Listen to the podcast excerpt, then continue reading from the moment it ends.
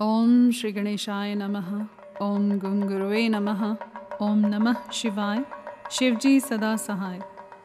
वायवीय संहिता पूर्व खंड अध्याय चार और पाँच। नैमिषारण्य में दीर्घ सत्र के अंत में मुनियों के पास वायु देवता का आगमन, उनका सत्कार, तथा ऋषियों के पूछने पर वायु के द्वारा पशु, पाश एवं पशुपति का तात्विक विवेचन। सूत जी कहते हैं, मुनीश्वरों उस समय उत्तम व्रत का पालन करने वाले उन महाभाग महर्षियों ने उस देश में महादेव जी की आराधना करते हुए एक महान यज्ञ का आयोजन किया। वह यज्ञ जब आरंभ हुआ, तब महर्षियों को सर्वथा आश्चर्यजनक जान पड़ा।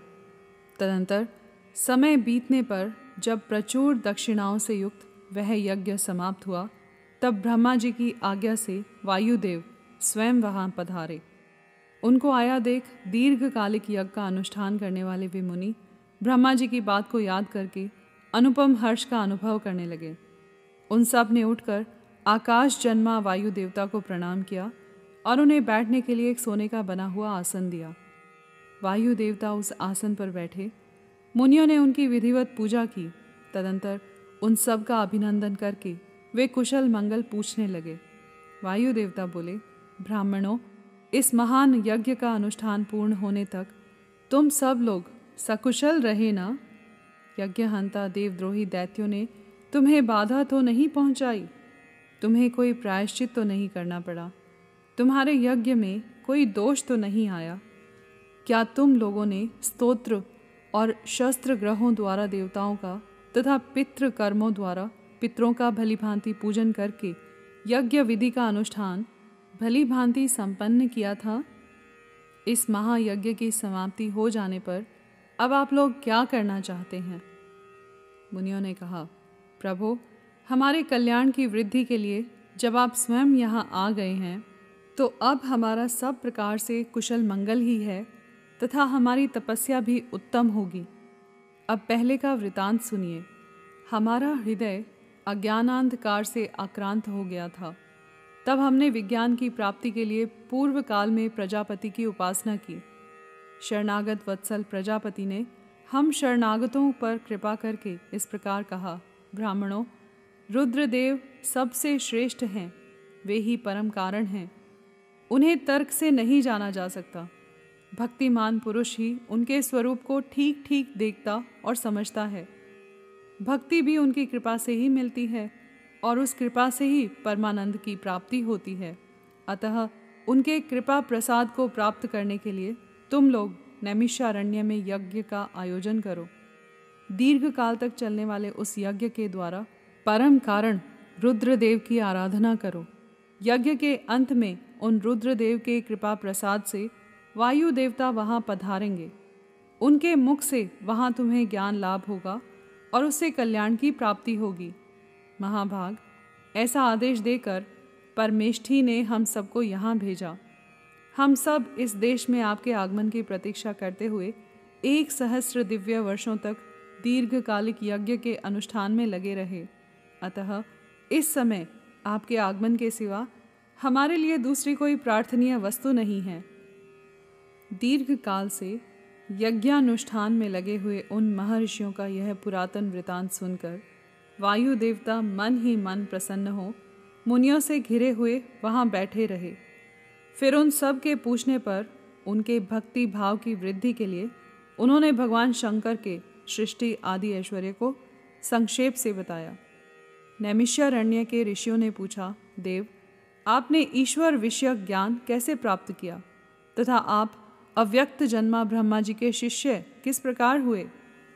वायु देवता बोले, महर्षियों उन्नीसवें कल्प का नाम श्वेत लोहित कल्प समझना चाहिए। उसी कल्प में चतुर्मुख ब्रह्मा ने सृष्टि की कामना से तपस्या की। उनकी उस तीव्र तपस्या से संतुष्ट हो स्वयं उनके पिता देव देव महेश्वर ने उन्हें दर्शन दिया। वे दिव्य कुमारावस्था से युक्त रूप धारण करके रूपवानों में श्रेष्ठ श्वेत नामक मुनि होकर दिव्य वाणी बोलते हुए उनके सामने उपस्थित हुए। वेदों के अधिपति तथा सबके पालक पिता महेश्वर का दर्शन करके गायत्री सहित ब्रह्मा जी ने उन्हें प्रणाम किया और उन्हीं से उत्तम ज्ञान पाया। ज्ञान पाकर विश्वकर्मा चतुर्मुख ब्रह्मा संपूर्ण चराचर भूतों की सृष्टि करने लगे। साक्षात परमेश्वर शिव से सुनकर ब्रह्मा जी ने अमृत स्वरूप ज्ञान प्राप्त किया था। इसलिए मैंने तपस्या के बल से उन्हीं के मुख से उस ज्ञान को उपलब्ध किया। मुनियों ने पूछा आपने वह कौन सा ज्ञान प्राप्त किया, जो सत्य से भी परम सत्य एवं शुभ है, तथा जिसमें उत्तम निष्ठा रख कर पुरुष परमानंद को प्राप्त करता है? वायु देवता बोले, महर्षियों, मैंने पूर्व काल में पशुपाश और पशुपति का जो ज्ञान प्राप्त किया था, सुख चाहने वाले पुरुष को उसी में ऊँची निष्ठा रखनी चाहिए। अज्ञान से उत्पन्न होने वाला दुख ज्ञान से ही दूर होता है। वस्तु के विवेक का नाम ज्ञान है। वस्तु के तीन भेद माने गए हैं, जड़, यानी प्रकृति, चेतन, यानी जीव, और उन दोनों का नियंता, यानी परमेश्वर। इन्हीं तीनों को क्रम से पाश, पशु तथा पशुपति कहते हैं। तत्वज्ञ, पुरुष, प्राय इन्हीं तीनों तत्वों को क्षर, अक्षर तथा उन दोनों से अतीत कहते हैं। अक्षर ही पशु कहा गया है, क्षर तत्व का ही नाम पाश है। तथा क्षर और अक्षर दोनों से परे जो परम तत्व है, उसी को पति या पशुपति कहते हैं। प्रकृति को ही क्षर कहा गया है, पुरुष यानी जीव को ही अक्षर कहते हैं, और जो इन दोनों को प्रेरित करता है, वह क्षर और अक्षर दोनों से भिन्न तत्व परमेश्वर कहा गया है। माया का ही नाम प्रकृति है, पुरुष उस माया से आवृत है। मल और कर्म के द्वारा प्रकृति का पुरुष के साथ संबंध होता है। शिव ही इन दोनों के प्रेरक ईश्वर हैं। माया महेश्वर की शक्ति है। चित्त स्वरूप जीव उस माया से आवृत हैं। चेतन जीव को आच्छादित करने वाला अज्ञानमय पाश ही मल कहलाता है। उससे शुद्ध हो जाने पर जीव स्वतः शिव हो जाता है। वह विशुद्ध ही शिवत्व है। मुनियों ने पूछा, सर्वव्यापी चेतन को माया किस हेतु से आवृत करती है? किस लिए पुरुष को आवरण प्राप्त होता है और किस उपाय से उसका निवारण होता है? वायु देवता बोले, व्यापक तत्व को भी आंशिक आवरण प्राप्त होता है, क्योंकि कला आदि भी व्यापक है। भोग के लिए किया गया कर्म ही उस आवरण में कारण है। मल का नाश होने से वह आवरण दूर हो जाता है। कला, विद्या, राग, काल और नियति, इन्हीं को कला आदि कहते हैं। कर्म फल का जो उपभोग करता है, उसी का नाम पुरुष है। कर्म दो प्रकार के हैं, पुण्य कर्म और पाप कर्म। पुण्य कर्म का फल सुख और पाप कर्म का फल दुख है। कर्म अनादि है और फल का उपभोग कर लेने पर उसका अंत हो जाता है। यद्यपि जड़ कर्म का चेतन आत्मा से कुछ संबंध नहीं है, तथापि अज्ञानवश जीव ने उसे अपने आप में मान रखा है। भोग कर्म का विनाश करने वाला है। प्रकृति को भोग्य कहते हैं और भोग का साधन है शरीर।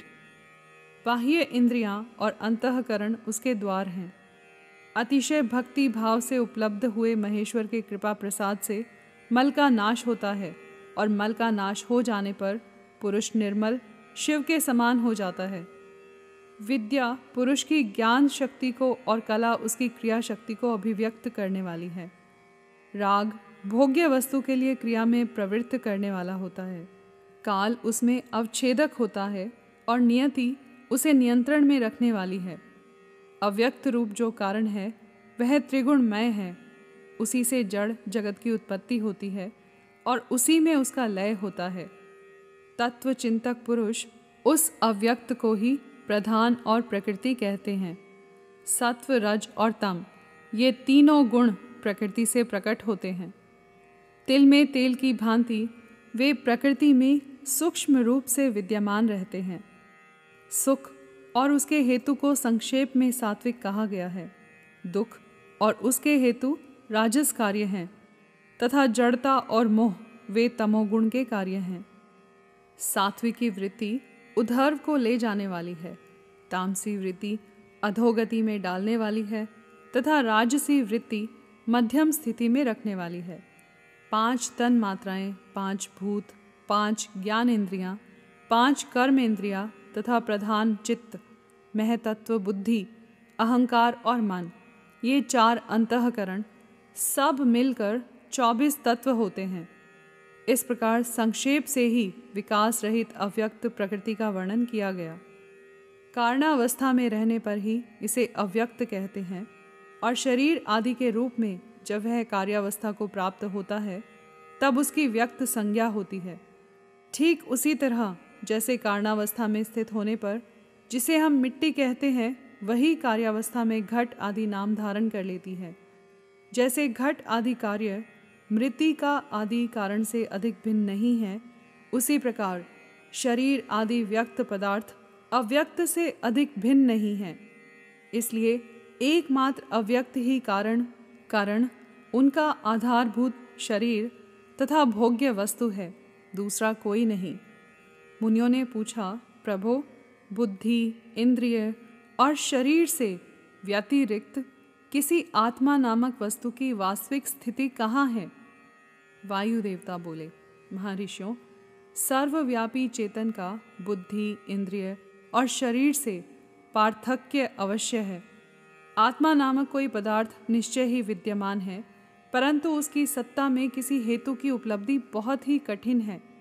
सत्पुरुष, बुद्धि, इंद्रिय और शरीर को आत्मा नहीं मानते, क्योंकि स्मृति यानी बुद्धि का ज्ञान अनियत है, तथा उसे संपूर्ण शरीर का एक साथ अनुभव नहीं होता। इसलिए वेदों और वेदांतों में आत्मा को पूर्वानुभूत विषयों का स्मरण करता, संपूर्ण ज्ञेय पदार्थों में व्यापक तथा अंतर्यामी कहा जाता है। यह न स्त्री है, न पुरुष है और न नपुंसक ही है। न ऊपर है, न अगल बगल में है, न नीचे है और न किसी स्थान विशेष में। यह संपूर्ण चल शरीरों में अविचल, निराकार एवं अविनाशी रूप से स्थित है। ज्ञानी पुरुष निरंतर विचार करने से उस आत्म तत्व का साक्षात्कार कर पाते हैं। पुरुष का जो वह शरीर कहा गया है, इससे बढ़कर अशुद्ध, पराधीन, दुखमय और अस्थिर दूसरी कोई वस्तु नहीं है। शरीर ही सब विपत्तियों का मूल कारण है। उससे युक्त हुआ पुरुष अपने कर्म के अनुसार सुखी, दुखी और मूढ़ होता है। जैसे पानी से सींचा हुआ खेत अंकुर उत्पन्न करता है, उसी प्रकार अज्ञान से आप्लावित हुआ कर्म नूतन शरीर को जन्म देता है। ये शरीर अत्यंत दुखों के आलय माने जाते हैं। इनकी मृत्यु अनिवार्य होती है। भूतकाल में कितने ही शरीर नष्ट हो गए और भविष्य काल में सहस्रों शरीर आने वाले हैं। वे सब आ आकर जब जीर्ण शीर्ण हो जाते हैं, तब पुरुष उन्हें छोड़ देता है। कोई भी जीवात्मा किसी भी शरीर में अनंत काल तक रहने का अवसर नहीं पाता। यहाँ स्त्रियों, पुत्रों और बंधु बांधवों से जो मिलन होता है, वह पथिक को मार्ग में मिले हुए दूसरे पथिकों के समागम के ही समान है। जैसे महासागर में एक काष्ठ कहीं से और दूसरा काष्ठ कहीं से बहता आता है, वे दोनों काष्ठ कहीं थोड़ी देर के लिए मिल जाते हैं और मिलकर फिर बिछुड़ जाते हैं। उसी प्रकार प्राणियों का यह समागम भी संयोग वियोग से युक्त है। ब्रह्मा जी से लेकर स्थावर प्राणियों तक सभी जीव पशु कहे गए हैं। उन सभी पशुओं के लिए ही यह दृष्टांत या दर्शन शास्त्र कहा गया है।